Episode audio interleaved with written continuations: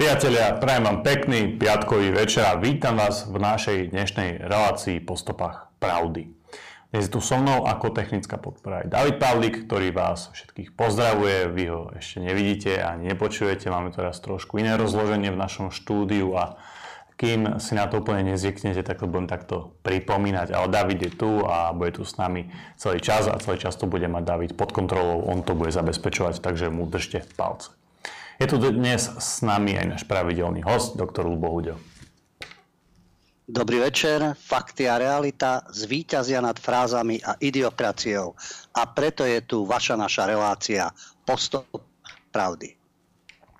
Priatelia, pripomínam, že uh, asi to viete, ja to pripomeniem aj, aj, pre, aj pre teba, lebo aj pre teba, David. Uh, boli sme samozrejme zmazaní, zrušení, ale napriek tomu ideme ďalej, všetko je v pohode.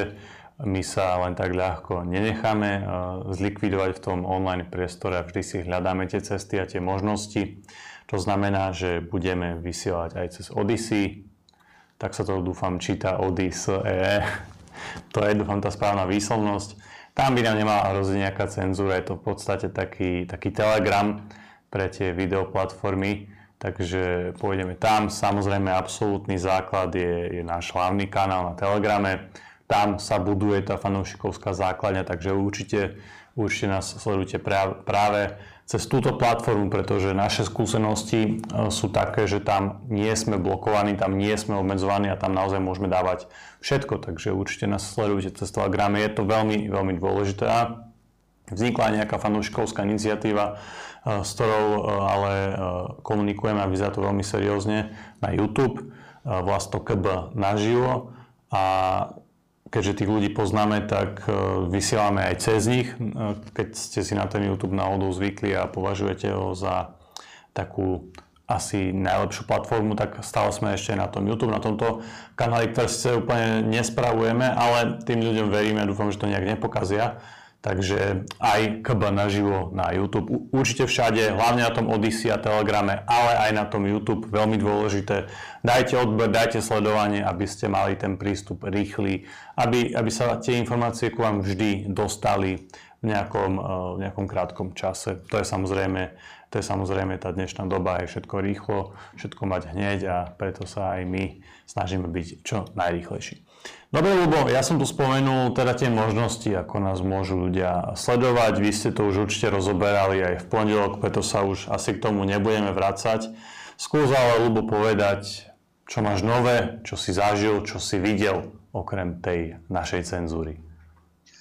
Tá naša cenzúra, to je to e, zásadné a dôležité ja som natrafil na jeden citát neznámeho autora a je to úplne výstižné, aj vzhľadom na to, čo sa deje s nami.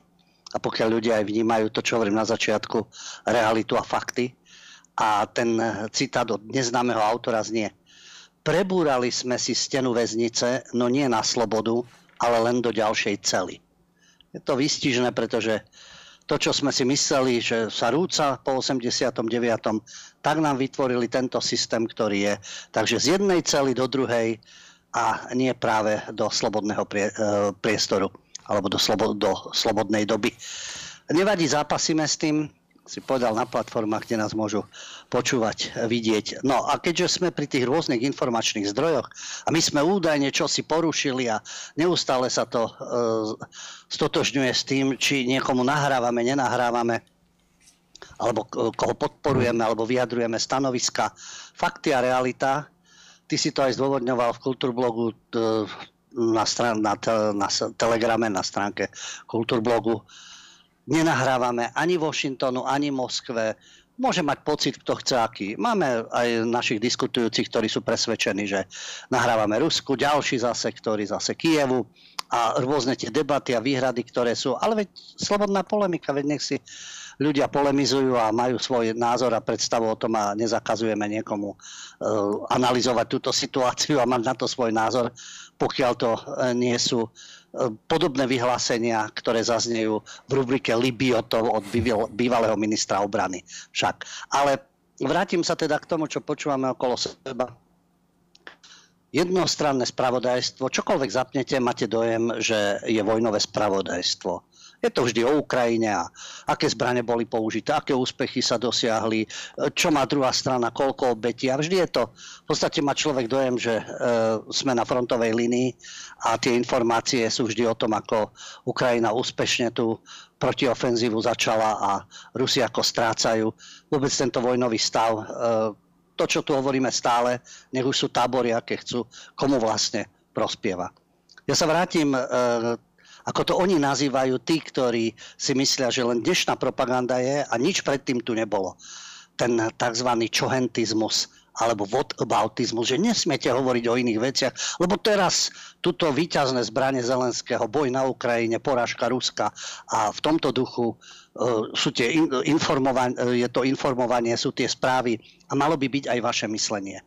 Ale treba sa pozrieť aj do minulosti a to je, veľmi, uh, a to je veľa vravné, pretože keď ešte stále niekto je presvedčený, že tu bojujú dve strany, tie, ktoré sú na tom fronte, Ukrajinci a Rusi, je to jeho vec. No ale mnohé fakty svedčia o tom, že to je proxy vojna. To je zástupná vojna. Je to vojna medzi NATO, USA a Ruskom. A Ukrajina je tam šachový panáčik.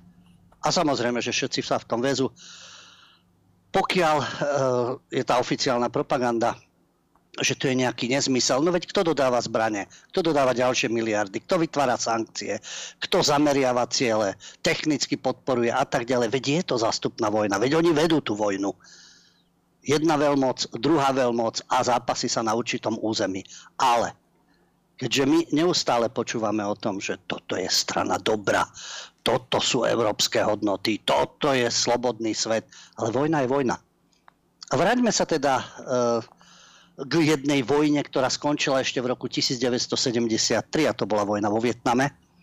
A práve preto tu sa nikto nemá čo oháňať nejakými hodnotami. My počúvame o súčasných, uh, poviem, uh, katastrofálnej situácii, pokiaľ ide o civilistov, vraždenie, zabíjanie, rôzne púdy sa ventilujú a tak ďalej na jednej, na druhej strane. Jasne my počúvame len o jednej strane, ale taká je vojnová propaganda a my sme v tom tábore, teda, no nie my, ale ako Slovensko je zaradené v tom NATO tábore, tak tomu zodpoveda aj propaganda. Pokiaľ si to niekto nechce priznať, znovu to hovorím, to nie je futbalový zápas, že jedni fandíme Ukrajine a druhý fandíme Rusku. V prvom rade by sme mali Slovensku.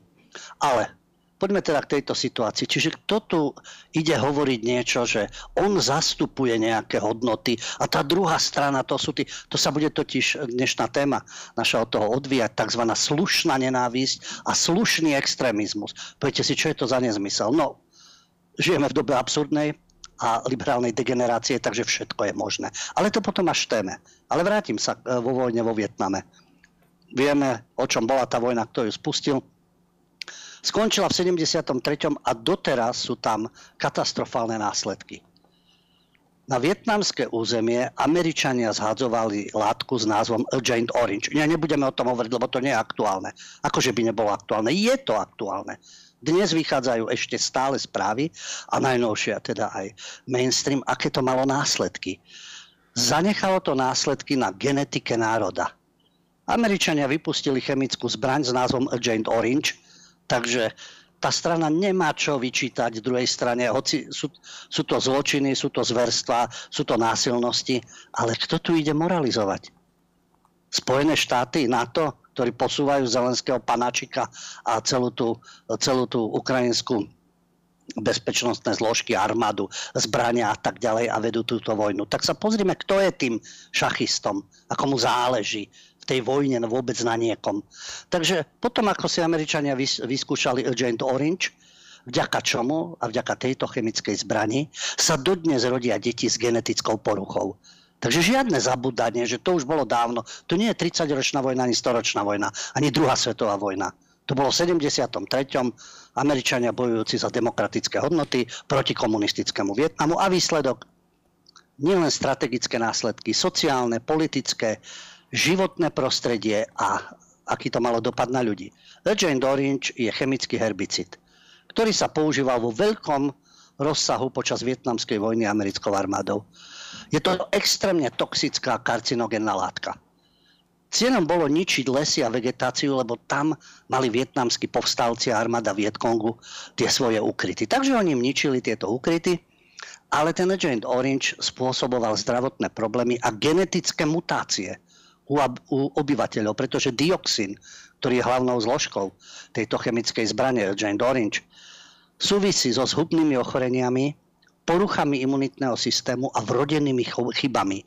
Tisíce vietnamských civilistov, vojakov a veteránov trpeli týmito zdravotnými problémami v dôsledku používania tejto látky a trpia hubnými nádormi, poruchami imunitného systému, neurologickými poruchami.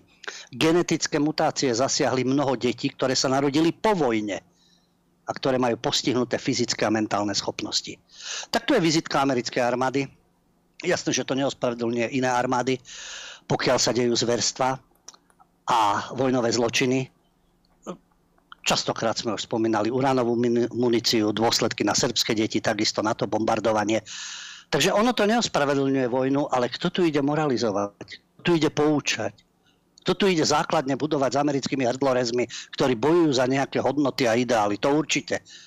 To určite aj s Agent Orange, aj s genetickými následkami. A budeme sa tváriť, že to nie. Čiže kto proti sebe stojí? To nie sú tí ukrajinskí vojaci v zákopoch. To je tá klika z Pentagonu, ktorá je schopná čohokoľvek. A keď sa tak e, títo propagandisti a mnoho naivných ľudí vytešuje, že v rámci tej vojny teraz to tí Rusi schytajú, tí Rusi budú porazení a porážka Ruska nastolí ja neviem, demokratický svet, alebo demokratické Rusko, alebo nastolí nejaký európsky raj, úplne naivná predstava, ale dajme tomu. A hráme sa tu na vojačikov, či prídu, prídu nejakí z NATO na základňu, či prídu nejaké, nejaké ďalšie zbranie, či nejaké ďalšie vrtulníky, migy a podobné veci a ďalšia tá technika, tanky nejaké nové prídu a teraz na tých frontových líniách sa uh, tak ne, nehrajú, pretože to sú tragédie. Tam zomierajú ľudia, tá krajina je ničená. Ale takto to strategicky, to tu hráme pomaly ako o videohre, aspoň pokiaľ ide o spravodajstvo. Ale čo, aká môže byť skutočná vojna? Skutočný konflikt, keď už to naberie obrátky, vyrieši sa Rusko, dajme tomu konečné víťazstvo, to počujeme až do konečného víťazstva, porazia Rusko a tak ďalej. Áno, a teraz po, po Rusku nastane svetový mier. To si na, znovu môže myslieť nejaká naivná postavička, naivná figurka, lebo ako geostratégia, geopolitika, zámery Deep Stateu a Pentagonu a tak ďalej, rozširovania NATO, týmto skončia. Takže potom je kto na rade. A oni si to veľmi dobre uvedomujú. Na tom je postavené ruské a čínske spojenectvo. Nie, že by to bola bratská láska euroazijská, ale tam ich tlačia. Tam ich tlačia tí, ktorí plánujú ten neexistujúci nový svetový poriadok. A to sú transatlantické sily.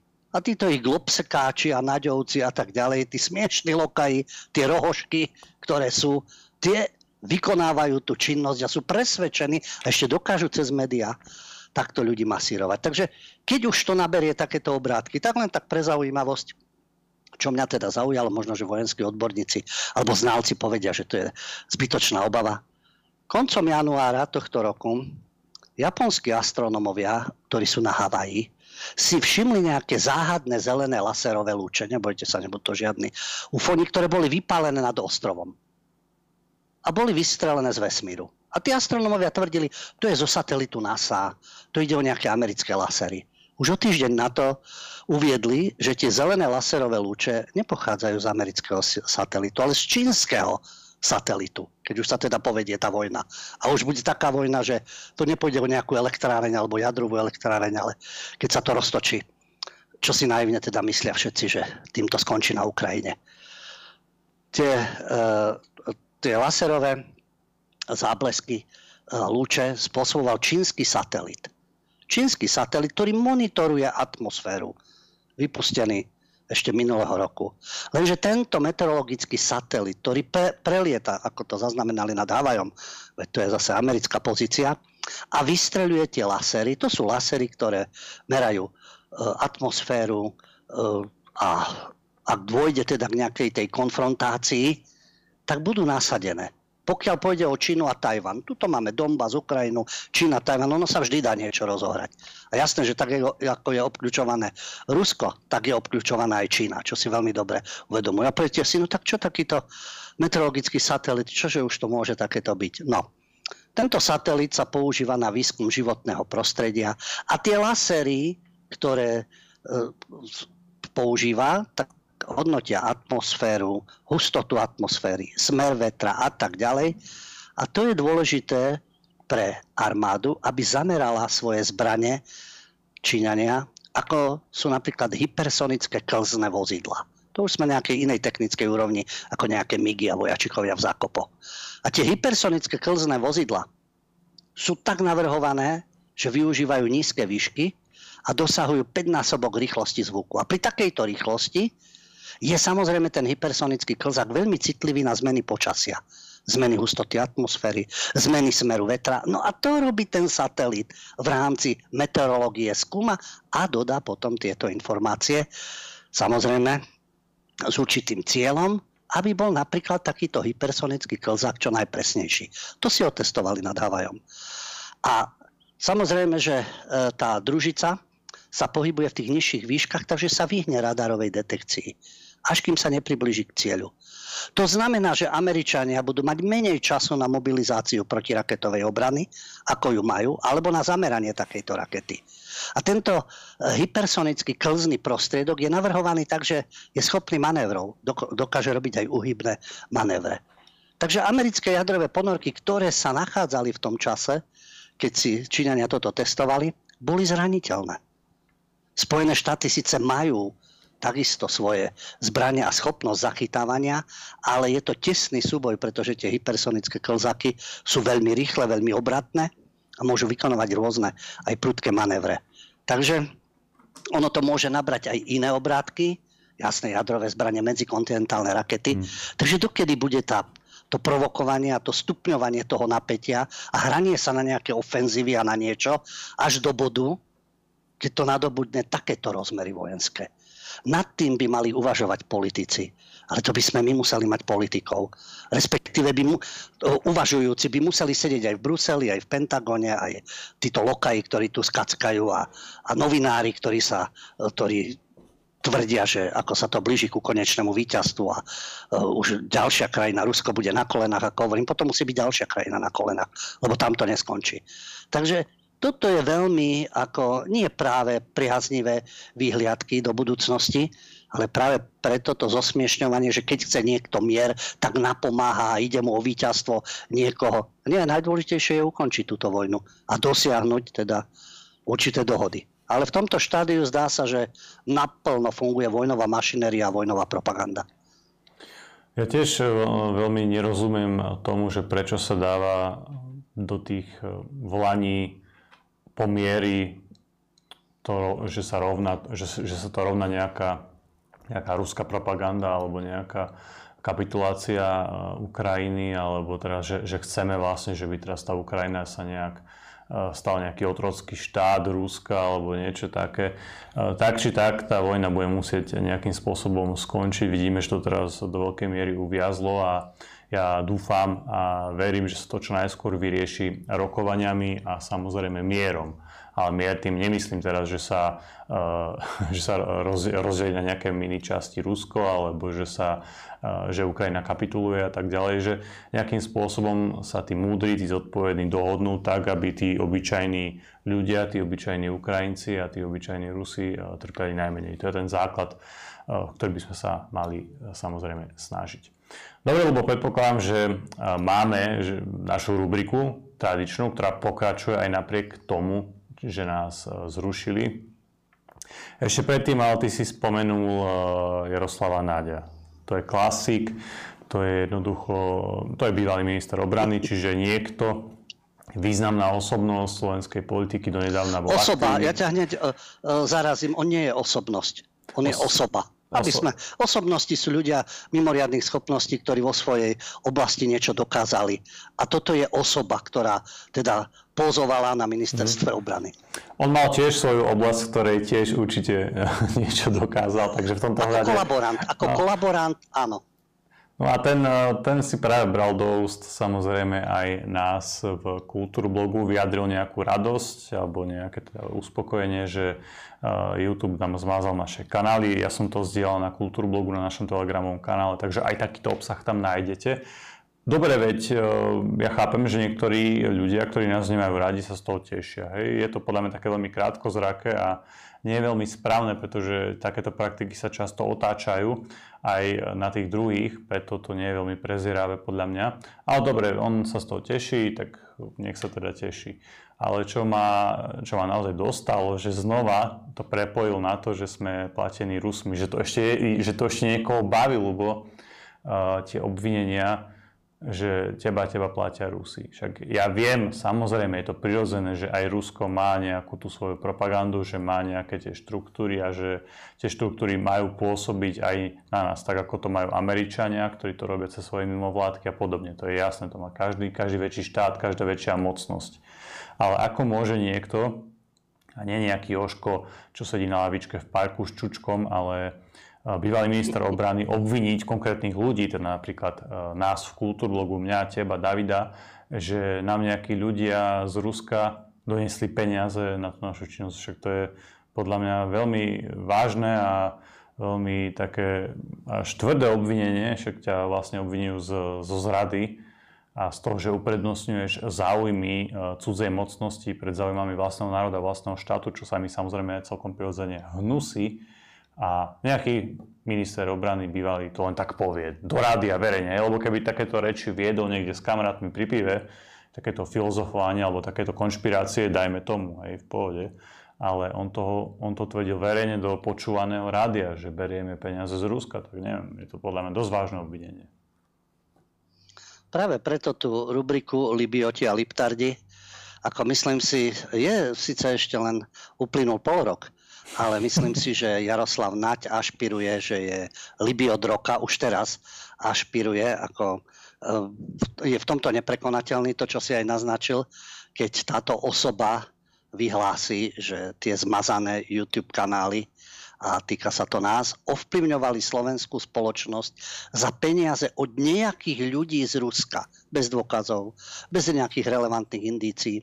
My by sme mohli tvrdiť, že Nať je platený Ukrajinou, ale vieme, že je to nereálne, pretože Ukrajina je vytunelovaná, vykradnutá krajina. Sice je tam množstvo oligarchov, ktorí sa nabalili na nešťastie ukrajinského národa a práve preto majú možnosť financovať rôzne oddiely a podobne.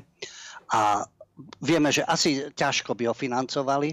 On síce berie plat, a bral plat ako minister obrany od našich daňových placov, ale tie záujmy, ktoré presadzoval, mohli by sme drzo, bez dôkazov a bez nejakých indícií tvrdiť, že jeho platia Američania. Ale nebudeme to tvrdiť, preto ja hovorím, že slúži. Slúži tým záujmom. Prečo to už, to už je na ňom, respektíve na tých, ktorí majú tie e, investigatívne možnosti a obrovské týmy, ktoré by pátrali, ako to je u občana Naďa s financiami, ale drzo môžeme tvrdiť niečo také, neznižíme sa na jeho úroveň. On je len kolaborant. On, uh, ono je to v podstate na tom princípe, zlodej si myslí, že všetci kradnú. Uplatkár si myslí, že každého si kúpi a uplatkami všetko vyriešiš. No a kolaborant si myslí, že každý kolaboruje. Takže keď on trčí z určitých oblastí um, amerických um, orgánov, by som povedal, tak si myslí, že druhá strana musí takisto. Nie, nemusí ani nechce. A respektíve to, čo tu aj vyjadrujeme, ale hovorím, nech si to každý posudzuje podľa seba, ani z východu, ani zo západu. V prvom rade naše národno-štátne záujmy. A ak sa vraj stotožňujú z NATO, to je jeho predstava. Ale akým právom on obvinuje, to nie je nič nové. Alternatíva, to oni stále tvrdia. Tu je piata kolóna Ruska a podobné veci. Len zaujímavé je, že alternatíva je aktívna, alebo respektíva dnes má ten taký podľa e, nálad obyvateľstva, že obyvateľstvo mm. je rozdelené, tak má určitý vplyv, ale až v posledných rokoch. Ale od začiatku je tu vplyv niekoho úplne iného. Kto je tu piata kolóna? mimovládky a tak ďalej. E, samozrejme, že nie všetky, ale tie, ktoré sa podielajú na ovplyvňovaní verejnej mienky. Veď oni sú dávno americká piata kolóna a bruselská piata kolóna. A tá nám sedí v redakciách, v prezidentskom paláci, vo vláde, v rôznych inštitúciách. Takže tuto nejaká piata kolóna od 90. rokov, ktorá usilovne pracuje pre záujmy, bude obviňovať niekoho iného, lebo si nevie predstaviť. Nie. Jednoducho sú nepriateľní akýkoľvek kolaboranti. Je iné diplomatické rozhodnutia spolupráca a podobne, ale nie takýto, takéto vydieranie a tlak obviňovať ostatných, že berú od niekoho peniaze a tak ďalej. Ja si myslím, že nemá problém Kultúrblok, nech si pátrajú po zdroch. Keby to odhalili, mm. už to dávno, mm. dávno to zverejnia, že pozrite sa, tuto prúdia nejaké peniaze odtiaľ to cez takéto nastrčené figurky. To nech sa zaoberajú nie len, že dostávajú zo štátneho rozpočtu, nie len, že parazitujú na tých ministerstvách, lebo neobhajujú naše záujmy, keď slúžia cudzím záujmom. Z, z peňazí nás všetkých. A ešte sa skryto všelijako podporujú rôzne ďalšie inštitúcie a potom bežkajú žalovať do Bruselu. Takže toto je vizitka ako jedného z popredných Libiotov. A keď už sme teda pri tej sfére, len tak pre zaujímavosť, ďalší Libiot na tom významnom poste, Olaf Scholz. Olaf Scholz je spolkový kancelár Nemecka sociálno-demokratický politik. Aspoň vidíte, je to úplne jedno, či je sociálno-demokratický, či kresťansko-demokratický. Zastával úrad ministra financí v Merkelovej vláde. Predtým bol starostom Hamburgu. A tento nemecký spolkový kancelár, predstavte si, človek sa vyvíja však, ako zmení tak názory, ako je to potrebné. V 80. rokoch, 87-89, bol tento nemecký kancelár podpredsedom Medzinárodnej únie socialistickej mládeže. A v jej vedení pôsobil aj súčasný generálny tajomník NATO Jens Stoltenberg. Na títo dvaja panáčikovia mali úplne iné názory a pochopili, že ako sa robí kariéra. Scholz vtedy, súčasný nemecký kancelár, podporoval marxistickú študentskú organizáciu Freudenberger Kreis a v článkoch, ktoré písal, písal o prekonaní kapitalistickej ekonomiky a vystupoval proti agresívno-imperialistickému NATO. Zaujímavé však. A dnes kancelár a ďalšieho kamarát riadi NATO. No takže v, v tej revolučnej mladosti chcel znárodňovať veľké obchodné spoločnosti, ale ako primátor Hamburgu naopak už korporácie podporoval. No a potom e, my sme za fakty, takže Rusi napríklad spustili kampaň, že tento Scholz je potomkom generála Waffen SS Fritza von Scholz, že to je jeho detko. No nie je, nie, ani nie je s ním príbuzný, ani nie je to jeho detko. To je fakt.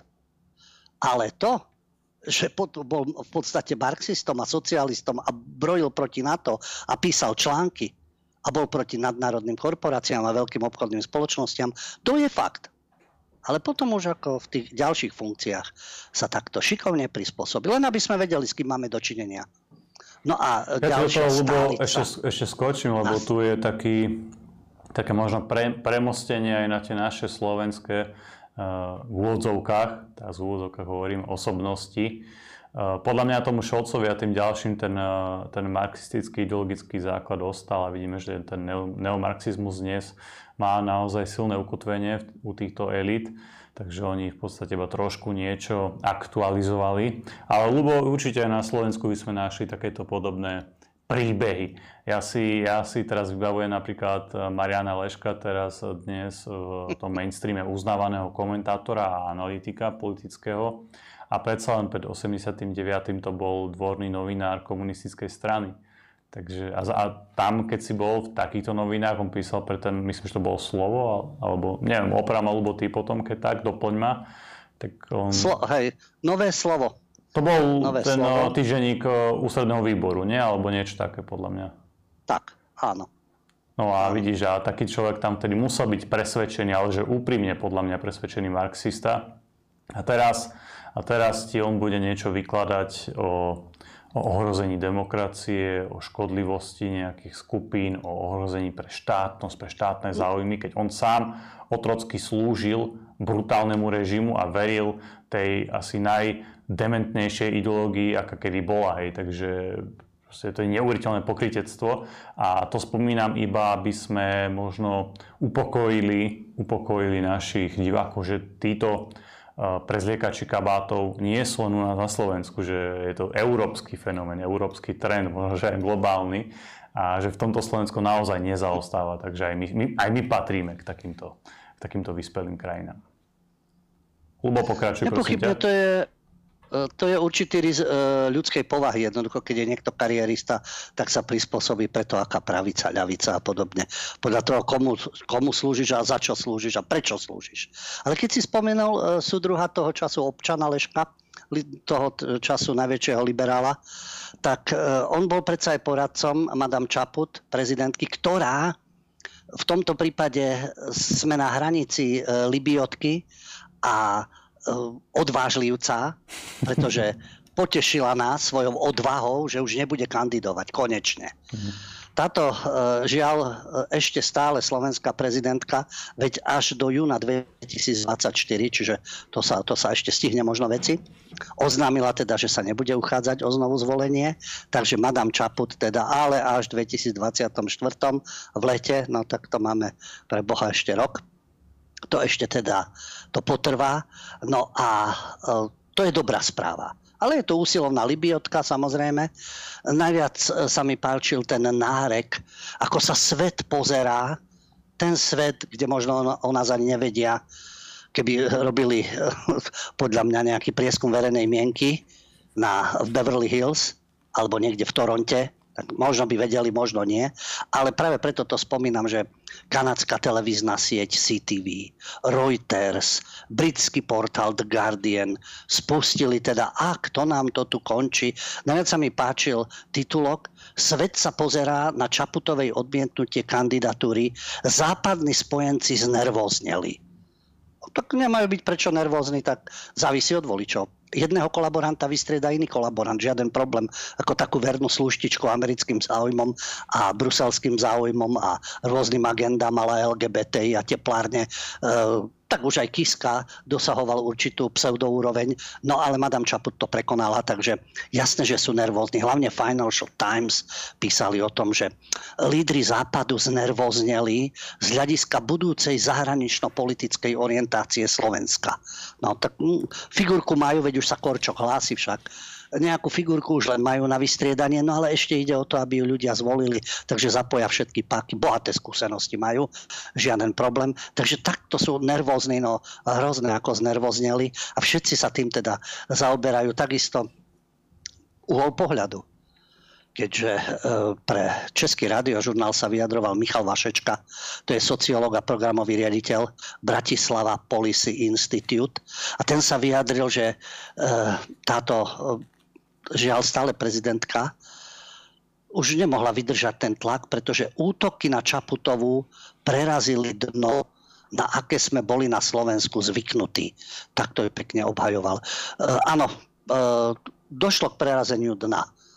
To je pravda. A pokiaľ ide o politickú kultúru, ale na to majú podiel aj jej nohsledi a novinári, denníka a podobne. A všetci, ktorí okolo nej vytvárali atmosféru, pretože a blahorečili ju a uražali ostatných ľudí, tým vytvorili tú nenávisť. Ale naozaj bolo prerazené dno, lebo pokiaľ ide o dno kolaborácie a prisluhovaniu cudzím záujmom a rôznej pometenej agende, tak Čaputová prerazila dno.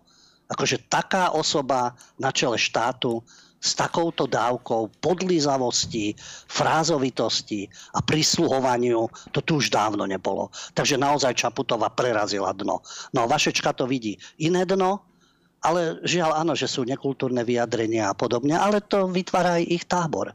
A keď sme už teda pri tom ďalší Libiot, ktorý nám úspešne dozrieva, ja ho spomínam, aj v, knihe, v knihe Obklúčený Libiotmi a súvislí to aj dnes s tou nenávisťou.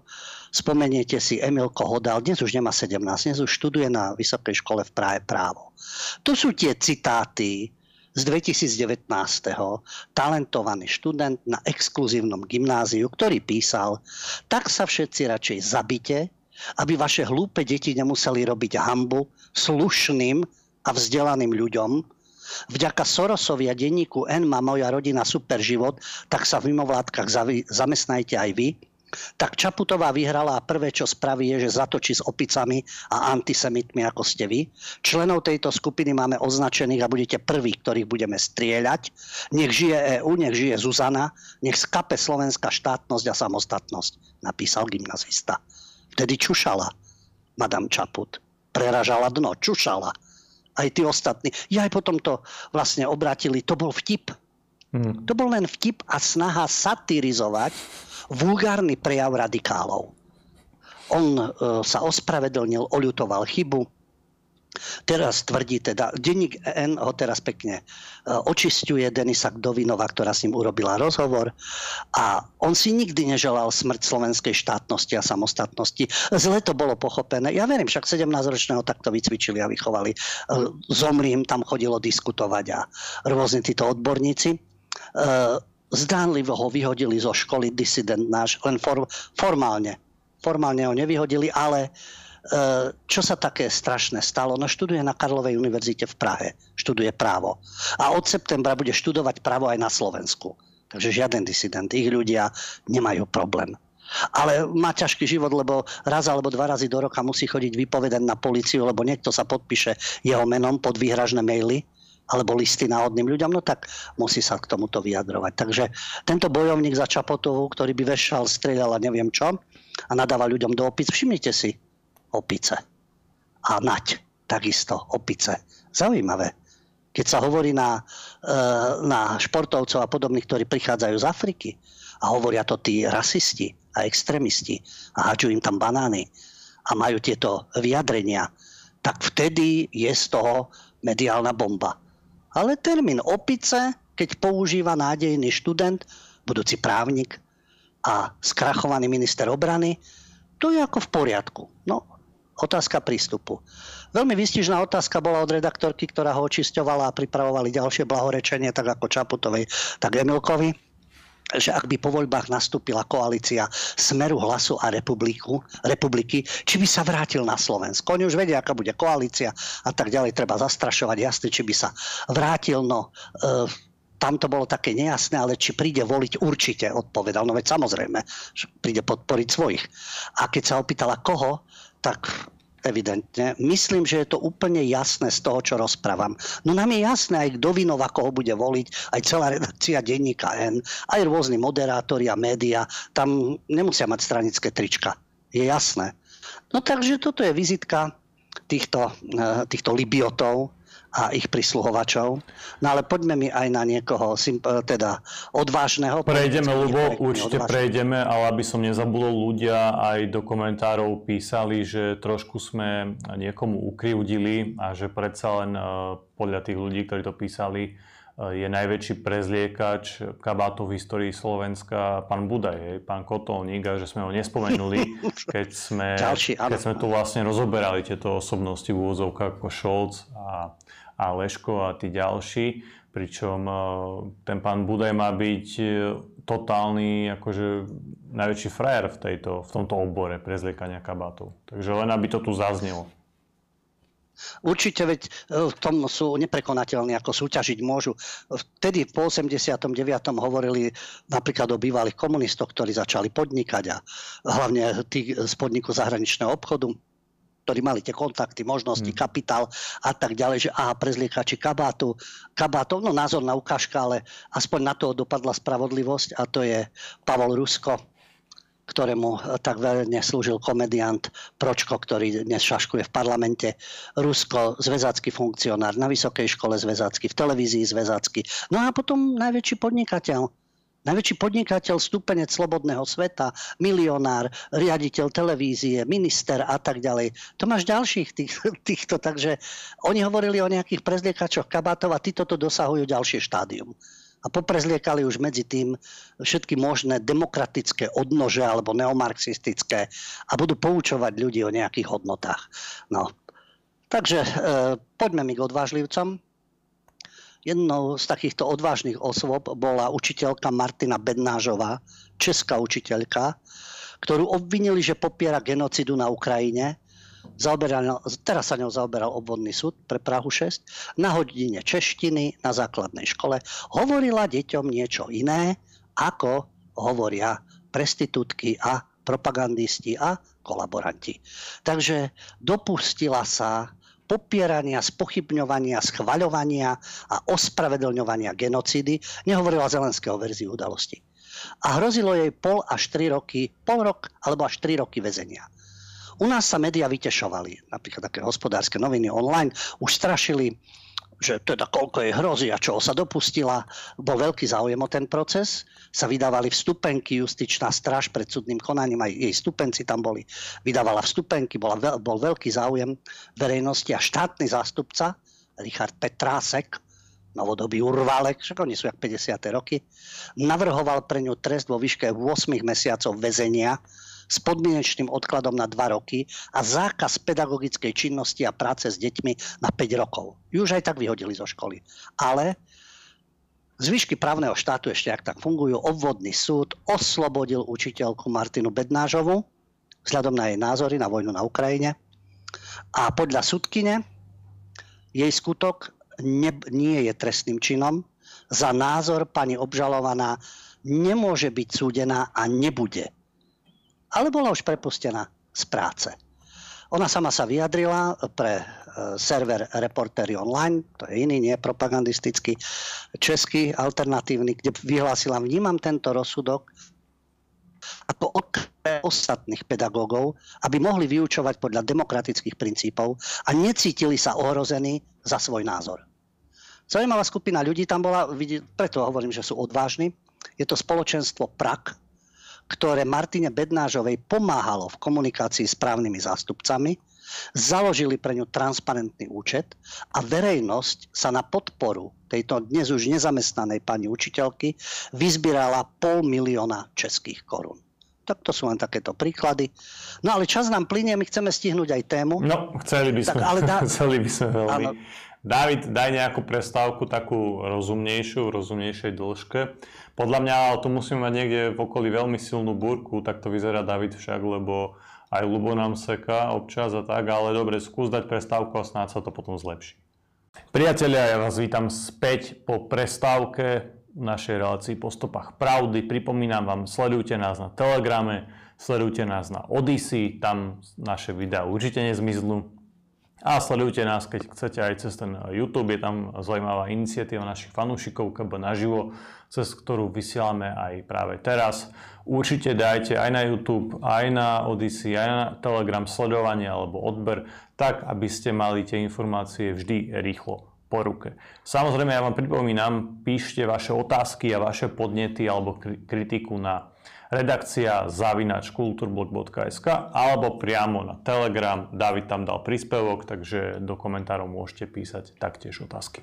Ľubo, aj vzhľadom na čas ti teda vraciam slovo. Poďme aspoň e, tak, ako sa to dá s ohľadom na naše dnešné možnosti e, na hlavnú tému. Voláme, alebo nazvali sme to teda slušný e, extrémizmus a slušná nenávisť by mohol byť taký podnázov. Trošku oxymoron, nie, Lubo? Trošku, eh, ale už sme zvyknutí na to, ako Libioti penili nad tzv. oxymoronom liberálny fašizmus. Áno, problém je v tom, že oni, použijem tvrdý výraz, súčasní propagandisti, manipulátori a tak ďalej, vykastrovali, doslova vykastrovali obsah, obsah týchto slov. Preto slušný extrémizmus, čo to je? Slušná nenávisť to mi napadlo aj keď som dnes v uliciach Bratislavy videl billboardy e, zbranie Grlingom, bývalým ministrom školstva, kde e, má napísané slušnosťou proti nenávisti. No a to je podobný prípad ako z minulosti, keď je obsah slov úplne, by som povedal, zničený, zdevastovaný a popretý. Vašek Havel, Pravda a láska keď počujete od havlistov, havloidov a od tohto e, politika minulých dní termín pravda a láska, tak je to absolútne pokritectvo. Oni s pravdou a láskou nemajú nič spoločné. To je tá fráza. To je tá fráza, keď hovorím fakty a realita proti frázam a idiokracii. Nastolili idiokraciu, toto bola fráza. U nich pravda a láska nie je pravdou a láskou. Keď neoliberáli hovoria o fašizme, takisto Veď oni uplatňujú totalitné metódy. Ja aj v záujme dobra, v záujme demokracie a tak oni sa bránia. No, takže tiež v ich podaní fašizmus. Už je všetko možné fašistické, každý je fašista. Takže ten obsah toho Benito Mussolini by sa čudoval vo svojom diele fašistická náuka. definoval rôzne veci. A čo už dnes je všetko označované za fašizmus, ale aj opodstatnenie ekofašizmus, sionfašizmus, samozrejme, e, islamofašizmus a tí, ktorí sa striktne dodržiavajú definície, povedia, že to je zavádzanie, ale to je znovu ako bumerang. Títo neoliberáli a pseudohumanisti sa oháňajú tým fašizmom a sami to začínajú naplňať. No a nehovoriac o slušnosti. To už sme počuli. Emil Kohodal. Slušnosť, Brani Grilling, slušnosť, Madame Čaput, slušnosť. Teraz všetci používajú termín slušnosť v ich podaní. V ich podaní to nie je slušnosť. To už je vykastrovaná fráza, vykastrované slovo. Ono stratilo svoj obsah tým, že ho oni vôbec vyslovia. Lebo oni nie sú slušní ľudia. Oni nie sú žiadni liberáli. Im nejde o žiadnu pravdu a lásku. Hodíme bombičky a, a juhranovú muníciu a budeme mať pravdu a lásku, lebo udupeme Srbov. No tak odtedy sa to odvíja od 90. rokov. Takže dostávame sa k tomu, čo to je slušný extrémizmus alebo slušná nenávisť. Ja to hneď vysvetlím. Začneme slušným extrémizmom. Kto je slušný extrémista? Ten, kto nahráva systému. Môže byť radikálny, môže byť násilnícky, ale z ich pohľadu názorná ukážka. Podľa minuloročnej správy nemeckej spolkovej spravodajskej služby po boku ruských vojakov pôsobia dve ruské neonacistické skupiny. Ruskí neonacisti. To je negatívne, pochopiteľne. Títo neonacisti. Ale teraz sú aj iní neonacisti, ale slušní v úvodzovkách. Prečo sú slušní? Sú na správnej strane. A čo konkrétne? Minule sme spomínali veliteľ ruského dobrovoľníckého zboru RVC Denis Kapustin.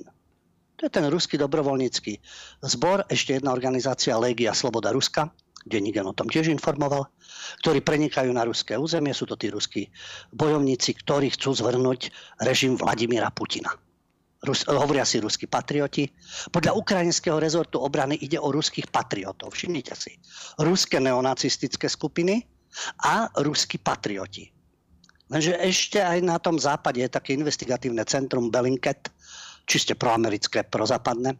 Ono mapuje práve tieto ultrapravicové skupiny. No a oni, a dokonca to zverejnili aj média, viacerí členovia ruského dobrovoľníckého zboru nie sú len patrioti, ale extrémisti otvorene sa hlásiaci k neonacizmu.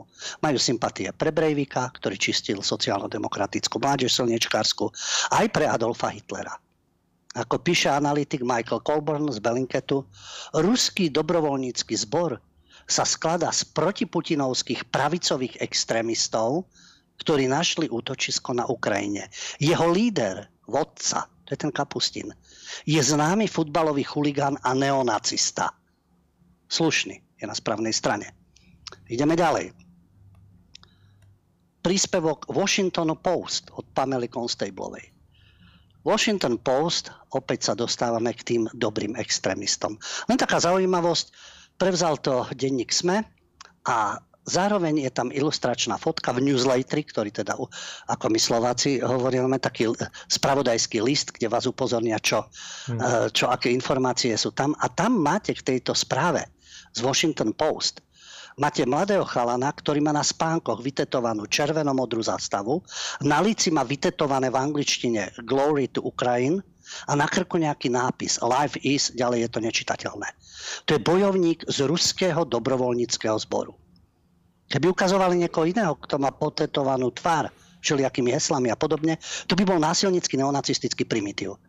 Ale tieto správne tetovania a navyše ako bojovník z ruského dobrovoľníckého zboru, je to v poriadku. Ale poďme ďalej. Washington Post, prevzatý do e, denníka SME. O tom, ako veliteľ Denis Kapustin, sme počuli, že to je nacista, futbalový chuligan, organizuje tieto cezhraničné útoky, uskutočňujú misiu, kde píšu, zabili sme desiatky vojakov, ďalších sme zajali, ukradli zbrane, Kapustin, veliteľ ruského dobrovoľníckého zboru, jednej z dvoch nezávislých milícií, nezávislých, to už ako ostáva rozum stať, ktorí zorganizovali cezhraničné útoky na území ruskej belgorodskej oblasti. A oni sa snažia dokázať, že Putin nedokáže udržať ruskú vlast v bezpečí. A teraz sa dozvedáme, že 39-ročný Kapustin, ktorý vystupuje pod menom Bielý Rex, je bývalý moskovský organizátor bojových akcií, ktorý mal v minulosti skúsenosti s násilným extrémizmom. Nie s neonacizmom, s násilným extrémizmom. Už máme zaujímavé, e, organizátor bojových akcií. Keby to bol niekto iný, napíšu, um, organizoval útoky neonacistov na nevinné obete. V 2019 bol zakázaný vstup do západnej Európy e, za aktivity, a teraz sa podržte tá definícia, pravicového športového chuligána. Nie neonacistický chuligán, pravicový športový chuligán. Rusko považuje za teroristu. No a mnohí členovia tohto ruského dobrovoľníckého zboru bojujú od roku 2014 a dozvieme sa, že tou druhou milíciou nezávislou je Legia Sloboda Rusku, ktorá priťahuje bývalých ruských aktivistov krajnej pravice. Aktivisti. To sú aktivisti. Kijov poprel, že by poskytoval miliciám akúkoľvek podporu a že konajú na vlastnú pesť. Kto ich živí? Čo jedia? kde bývajú, odkiaľ majú zbranie, od Kieva nie. Prenikajú z ukrajinského územia na ruské územie. E, zbranie si ukradnú samozrejme. Ináč nič, žiadnu podporu nemajú. A obe tie ozbrojené skupiny popierajú, že by dostávali finančnú pomoc alebo pokyny. Tu nejde o to, či fandíte Zelenskému alebo Putinovi, ale samotný fakt, kto tieto skupiny zásobuje. Však to aspoň povedzte na rovinu. Áno, dodávame im zbranie, chceme zvrnúť Putina. Odkiaľ majú zbranie, žrádlo, všetko zabezpečené a tak ďalej. Keď od nikoho. Asi majú perpetu mobile, alebo čo? Asi vyrábajú niečo. Z ničoho nič. Z ničoho zbranie. No a vzhľadom na to, že sídlia na Ukrajine, tak panuje taká všeobecná skepsa, ešte Washington Post to priznáva, a ďalší, ktorý tam je aktívny, tvrdí, že pred vstupom do Legii bol v Rusku športovým trénerom a členom radikálnej pravicovej opozičnej skupiny. Keď potrebujeme slušného extrémistu, tak to nie je neonacistický násilník, ale radikálny aktivista pravicovej opozičnej skupiny. A takisto tvrdí aj Kapustin, nie sme nejako prepojení s ukrajinskými ozbrojenými silami, ani s politickým vedením tak ja neviem, kto im zhadzuje zbranie Vietkong, alebo CIA, alebo kto ich zásobuje, či oni si ukradnú len od neschopných ruských vojakov. No a tieto milície na verejnosti označujú, že to je zmes. Ruskí vojenskí dôchodcovia, starnúci, opäť ten termín, pravicovi drsniaci. ja ako 30 rokov robím v novinárčine, e, so slovom pracujem, 6 knih som napísal, ale to žonglovanie so slovami, to je ako idiotizmus, keď sa vám smejú do tváre. Stárnúci pravicový drsniak. Čo to je pravicový drsniak? Jednoducho je to neonacista, neofašista alebo ultrapravicový násilník. To tak používajú. Lubo, možno raz no. príde čas, alebo tie pomery sa raz tak zmenia, veď to nikdy nevieš, ako sa tá situácia vyvinie, ano. že aj my budeme tí pravicoví drsňaci. Či to už drsňaci. sme teraz? Áno.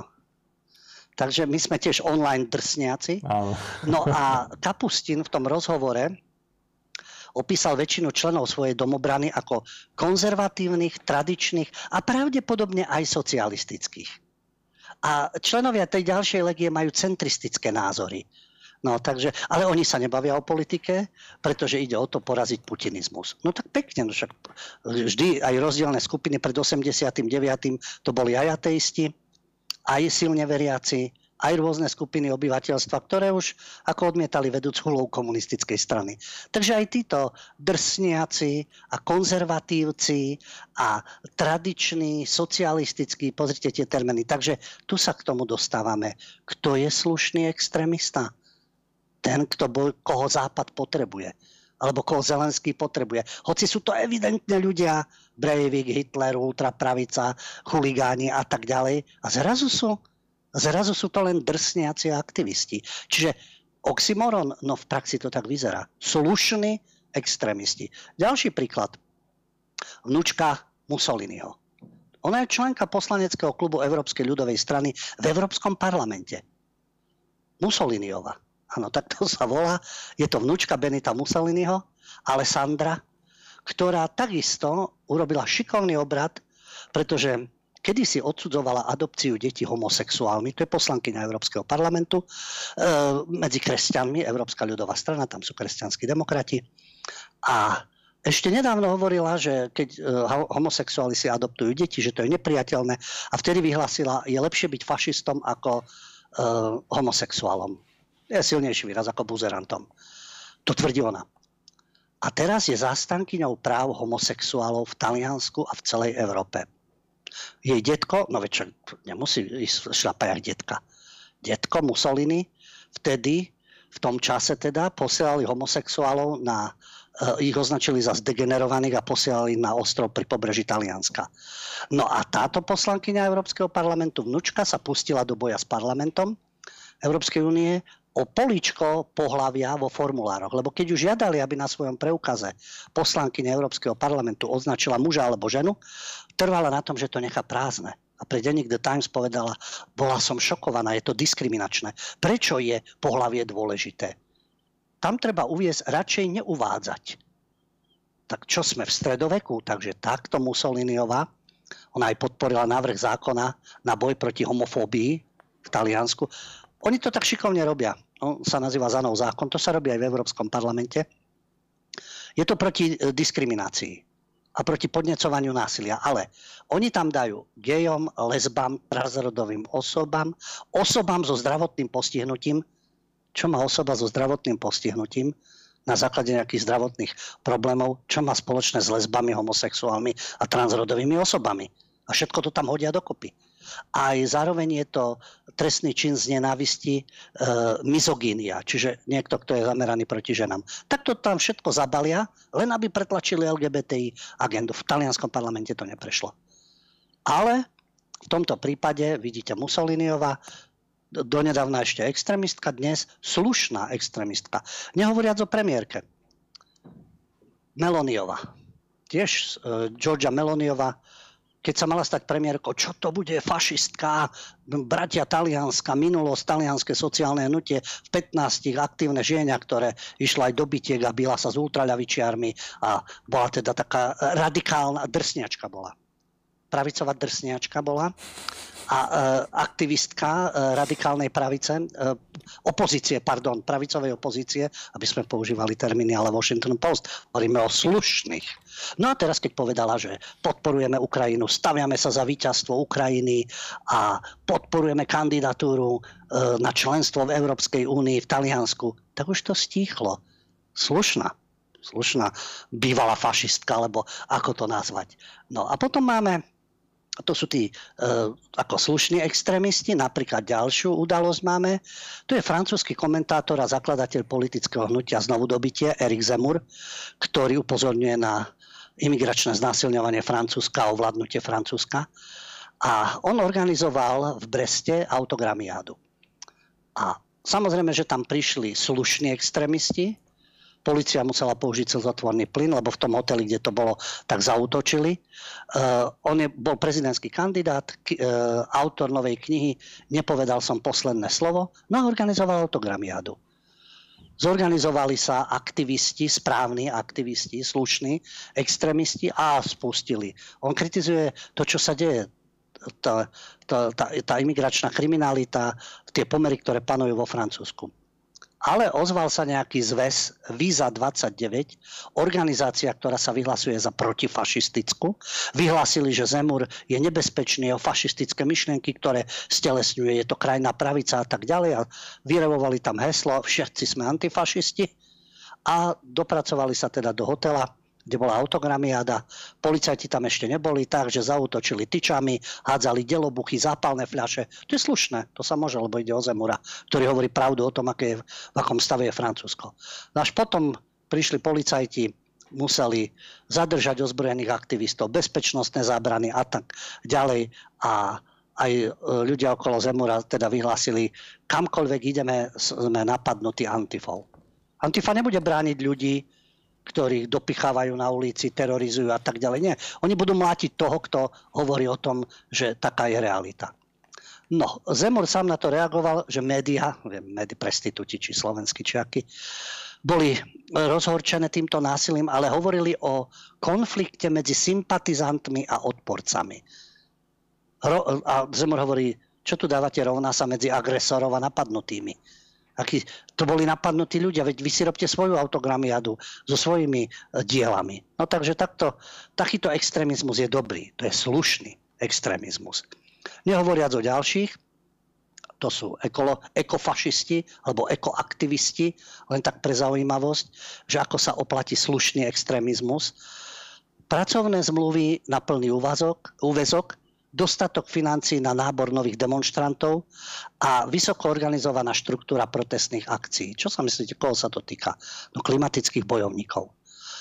Novinári, ale skutočne investigatívni, nie slovenské prestitutky, sa dostali na náborové stretnutia a do telefónnych četov berlínskej organizácie Klimatické hnutie, grétky, agresívne, posledná generácia. Sú financovaní z darov amerických nadácií. Majú peniaze, oni to sami hovoria týmto aktivistom. Máme peniaze, dokážeme vám zaistiť zamestnanie a zmluvu so všetkým, čo k tomu patrí, náborové semináre, kde sa klimatickí aktivisti združujú pod názvom Posledná generácia. No a vieme, čo stvárajú, nalepia sa na nejaké miesta, objekty, polievajú farbou umelecké diela a e, samozrejme to všetko je financované od zahraničných nadácií. Berlínska policajná prezidentka Barbara Sloviková, je pekné meno, e, ona sama označila tieto protestné akcie, to nie je občianská neposlušnosť, ani nie je to sloboda prejavu, to sú regulárne trestné činy. To sú slušní. Ekoteroristi, ekofašisti, to je slučné. Napríklad teraz francúzska vláda rozpustila radikálnu ekologickú organizáciu ekofašisti, ekoteroristi. Povstanie zeme a táto organizácia utočila na infraštruktúru, ktorú označili, že je škodlivá pre životné prostredie. Prekážala im rýchlosť železnica medzi Lyonom a Turínom, stavba zavlažovacej nádrže. No a pri týchto útokoch desiatky ľudí uh, utrpia, utrpeli zranenia tak ich rozpustili. Opäť. Radikálna ekologická organizácia. Slušní extrémisti. No a potom tu máme nový jav. Trantifa. Vieme, že Antifa, BLM, Black Lives Matter, ekoteroristi, to je všetko v poriadku, to sú slušní.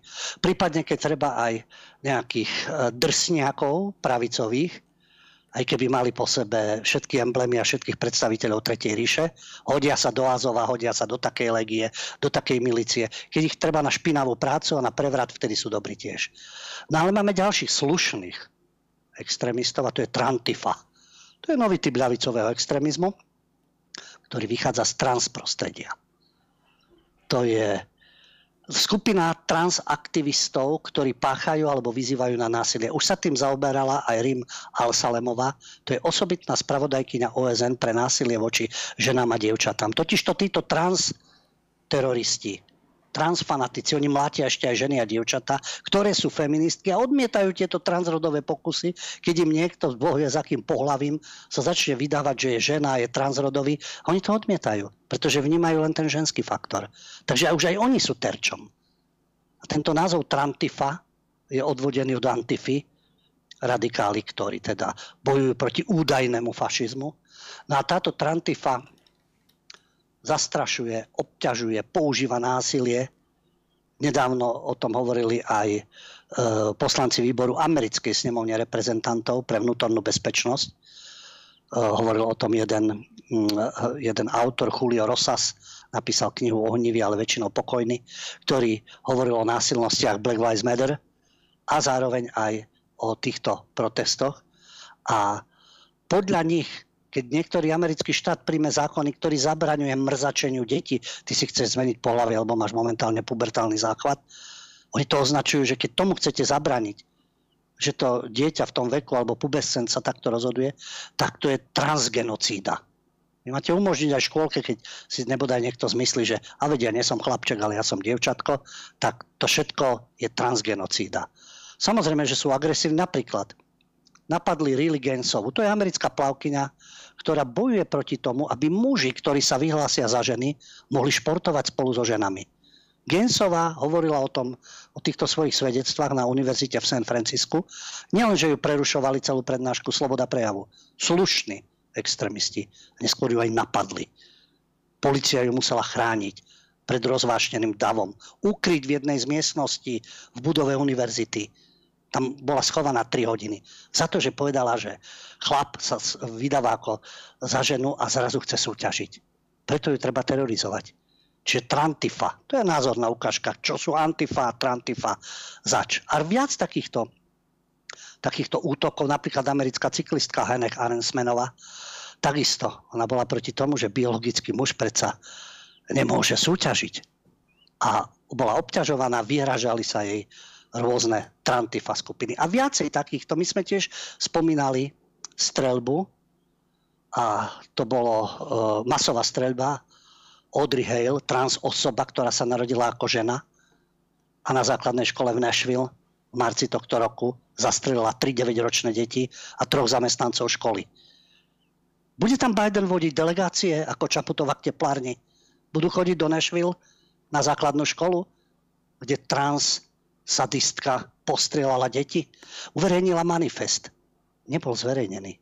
Polícia ho odmietla zverejniť. Kto ho napísal?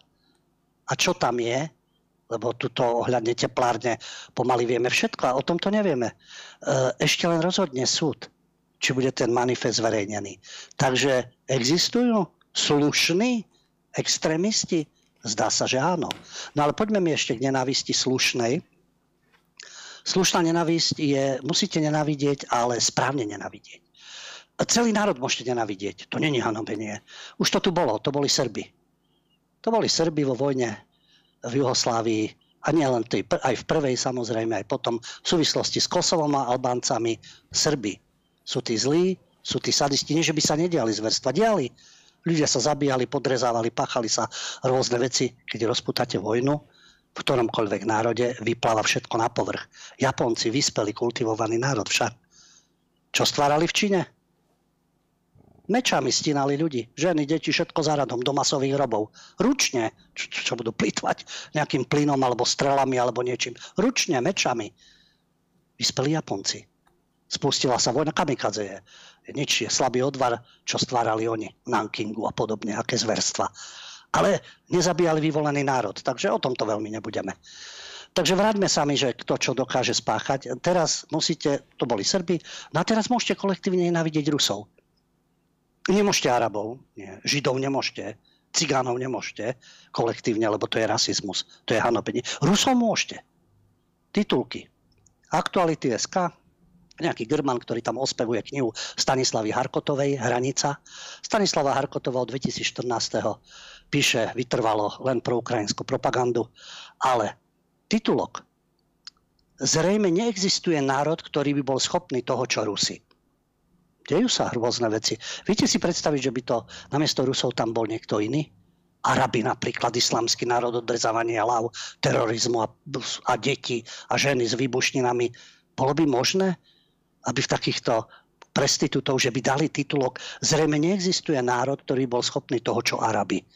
To by, bol ter- to by bol samozrejme rasizmus, hanobenie a tak ďalej. Rusi môžete napísať, nič sa nedieje. Veď aj medzi Rusmi sú rôzni ľudia. Sú aj ľudia, ktorí píšu básne, sú ľudia, ktorí športujú, spievajú a sú aj ľudia, ktorí dokážu vypichnúť oči alebo odrezať hlavu. Tak isto ako aj napríklad medzi Arabmi. Že tam to nemôžete napísať. Samozrejme, ďalší. Ale to je vždy len sme aktuality denník N. Nejaký Tomáš Paul Ďuro, bloger denníka N. Nenávidieť všetkých Rusov? Alebo ich nehádzať do jedného vreca? To už je také šikovne polemické, ale už tam zaznie myšlienka. Jedna moja kamarátka z Ukrajiny mi raz povedala, jediný dobrý Rus je mŕtvý Rus. Počas doterajších 483 dní vojny som mal zmiešané pocity, raz som súhlasil, inokedy som sa snažil byť súcitnejší. No, tak vidíte, aké vyvážené pocity, ale to mali Američania, nie dobrý indian, mŕtvý indian. E, tradícia, síce už dnes to neplatí, ale majú to v minulosti. E, treba, mali by indiáni všetci nenávidieť Američanov, všetkých anglosacov a všetci, ktorí tam prišli a takto sa k ním správali. Slováci nie. Slováci neboli medzi tými, ktorí osídľovali divoký západ a zabíjali a indiánov a otravili ich múkou nejakou nakazenou a podobne. To nech si spýtujú anglosasi svedomie. Takže dobrý indián, mŕtvý indián, jediný dobrý Rus je mŕtvý Rus. To sa môže už. A ešte keď ten autor povie, že mal som zmiešané pocity, raz som súhlasil. Aha, súhlasil s niečím takým? Nie si ty na paragraf človeče? Nie si ty rasista, alebo ako to nazvať? A on tomu porozumel po masakroch v Buči, Irpini, Boroďanke, píše. Po masakroch vo Vietname by všetci Vietnamci mali hovoriť dobrý Američan, mŕtvý Američan. Arabi by mali hovoriť dobrý Izraelčan, mŕtvý Izraelčan. Izraelčania zase naopak, lebo zase Arabi proti ním páchajú. Nič také sa medzi prestitútmi neobjaví. Ale slušná nenávisť je všetkých Rusov, dobrý Rus, mŕtvý Rus. Keby niekto napísal dobrý Ukrajinec, mŕtvý Ukrajinec, to je genocida. Propagovanie genocidy. A to by nemalo platiť na nikoho. Takéto zo všeobecňovania. A záver úžasný od Paul Dura, blogera, blogera denníka N. Možno by sme nemali nenávidieť všetkých Rusov, hoci je to občas náročné. Ja si opäť neviem predstaviť takúto vetu, kde dosadíme akýkoľvek národ, etnikum, možno by sme nemali nenávidieť, ale je to náročné ich nenávidieť. No a napokon ešte jedna takáto myšlienočka skvost. A nikto za to nie je trestne stíhaný, ani nikto nepodáva e, udania ani nič. A že asi môže byť akceptovateľná aj absolútna nenávisť voči všetkým Rusom, rovnako ako môže byť akceptovateľný aj názor, že by sme nemali hádzať všetkých Rusov do jedného vreca. A len budúcnosť nám ukáže, ktorý postoj bude ten správnejší.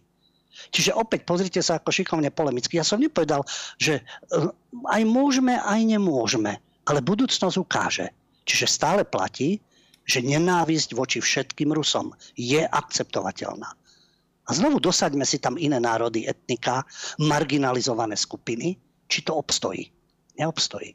Ale v tomto prípade obstojí. No a potom perla na záver, vzhľadom aj na ten čas. Ďalší bloger sme, Jozef Varga.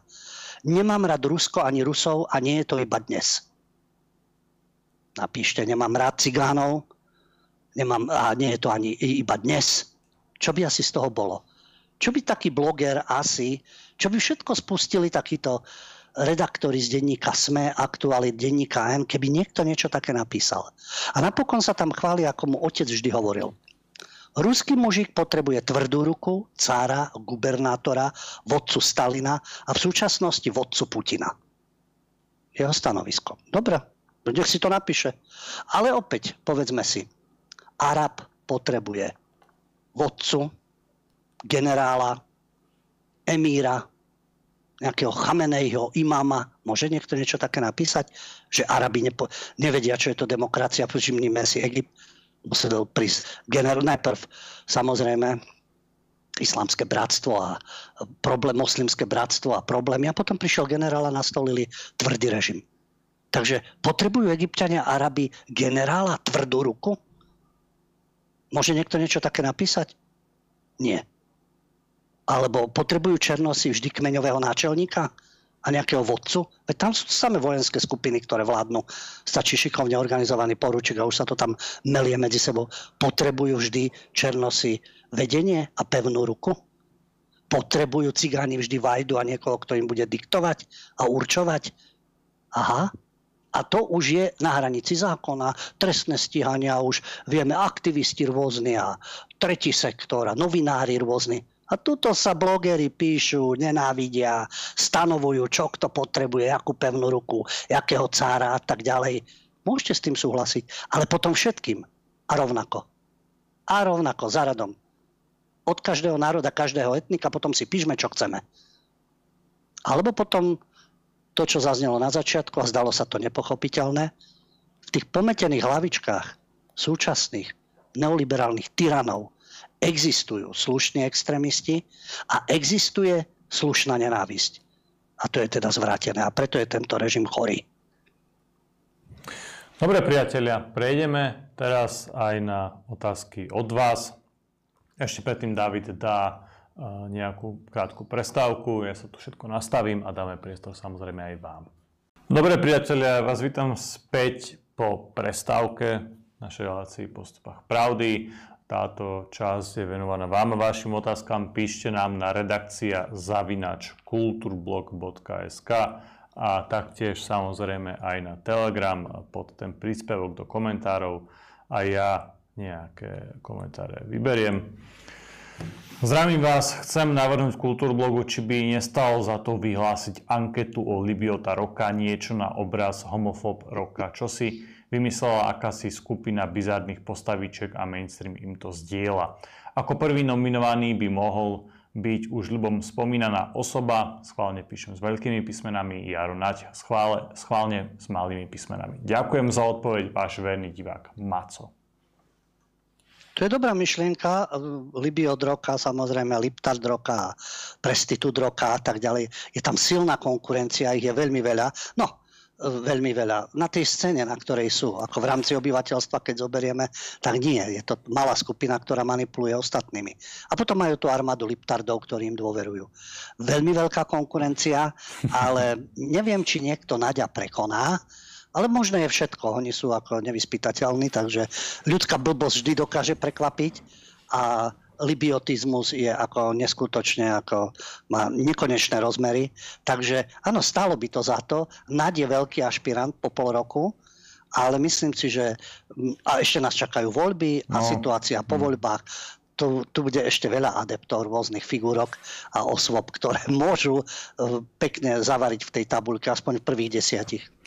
Ľubo, my sme ale niečo také, že Liby od roka mali, myslím si, že na konci roku 2022 tam bola relácia nejaká s tebou a tam sme, myslím, že vyhlasovali tých výťazov a ak ma pamäť neklame, tak e, nevyhrala minulý rok Nikolsonová?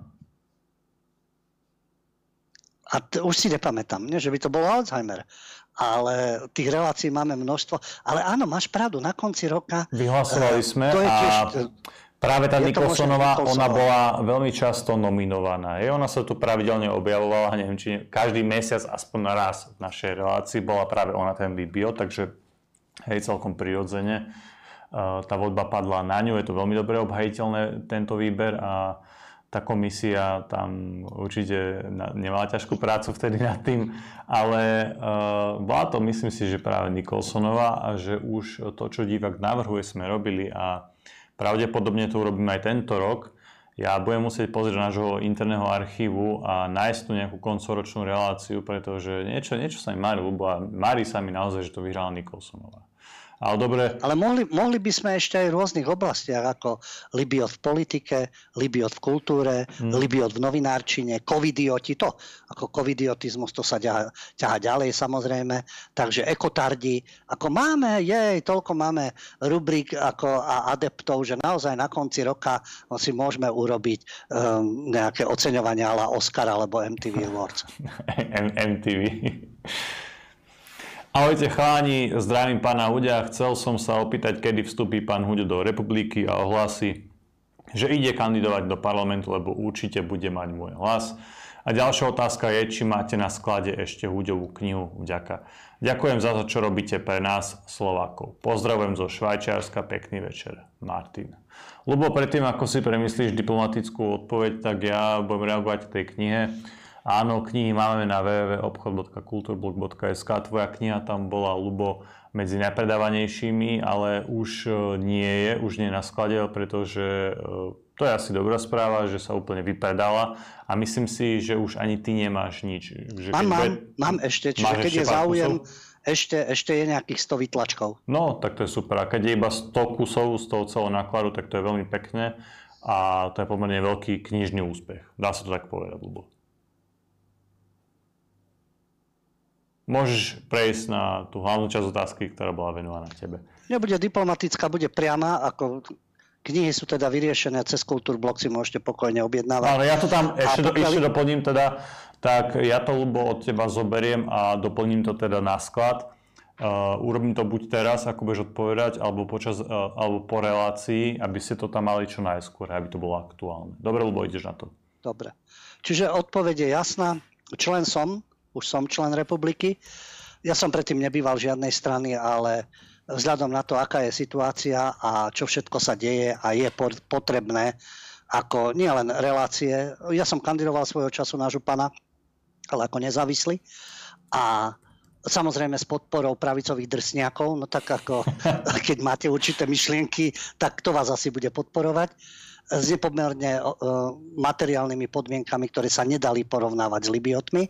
Ale tak to nie je problém. E, nevnímam to ako problém, ale zaujímavú skúsenosť a tentokrát, keď aj niekto začne, ale stranický princíp, veď ja to v každej relácii hovorím, ja vidím stranický princíp od 90. rokov. Na začiatku ani veľmi nie, ale keď to začalo, vlastne už v tom 98. ten zurindizmus, novinári nemuseli mať trička stranické, ani preukazy. 90% bolo SDKU.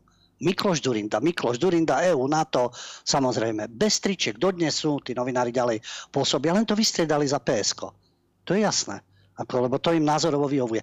Drvivá väčšina, preto som nebol ani v syndikáte novinárov, lebo ako ktorákoľvek vojna, všetko podporovali, čo Američania, ktorúkoľvek vojnu. Už v Juhoslávii, už bombardovanie v 99.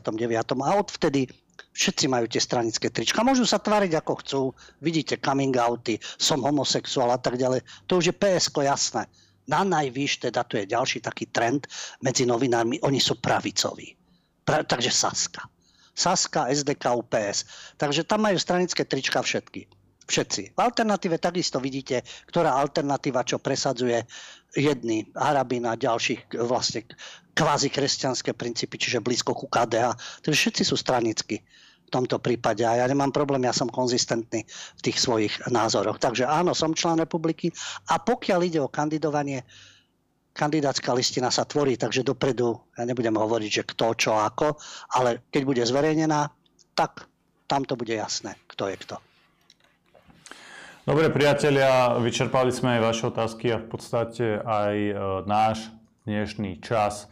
Ja vám veľmi pekne ďakujem za vašu podporu a aj za vašu pozornosť. E, bol tu dnes s nami David Pavlík, ktorý sa s nami tiež lúči a zdraví sa s nami. Čau David. A bol tu dnes s nami aj Ľubo Uďo. Ďakujem chlapci za spoluprácu, vám za pozornosť a v pondelok sa teda znovu počujeme v kultúre a v umení. Dovidenia, do počutia. Priatelia, sledujte naše kanály, sledujte určite Telegram a sledujte aj na, na Odyssey. A ak chcete, tak sledujte aj na YouTube eh, KB naživo, tam dajte odber, aby ste boli vždy priamo v kontakte s nami a s tým, čo robíme. Ďakujem vám veľmi pekne za všetko a prajem vám dobrú noc.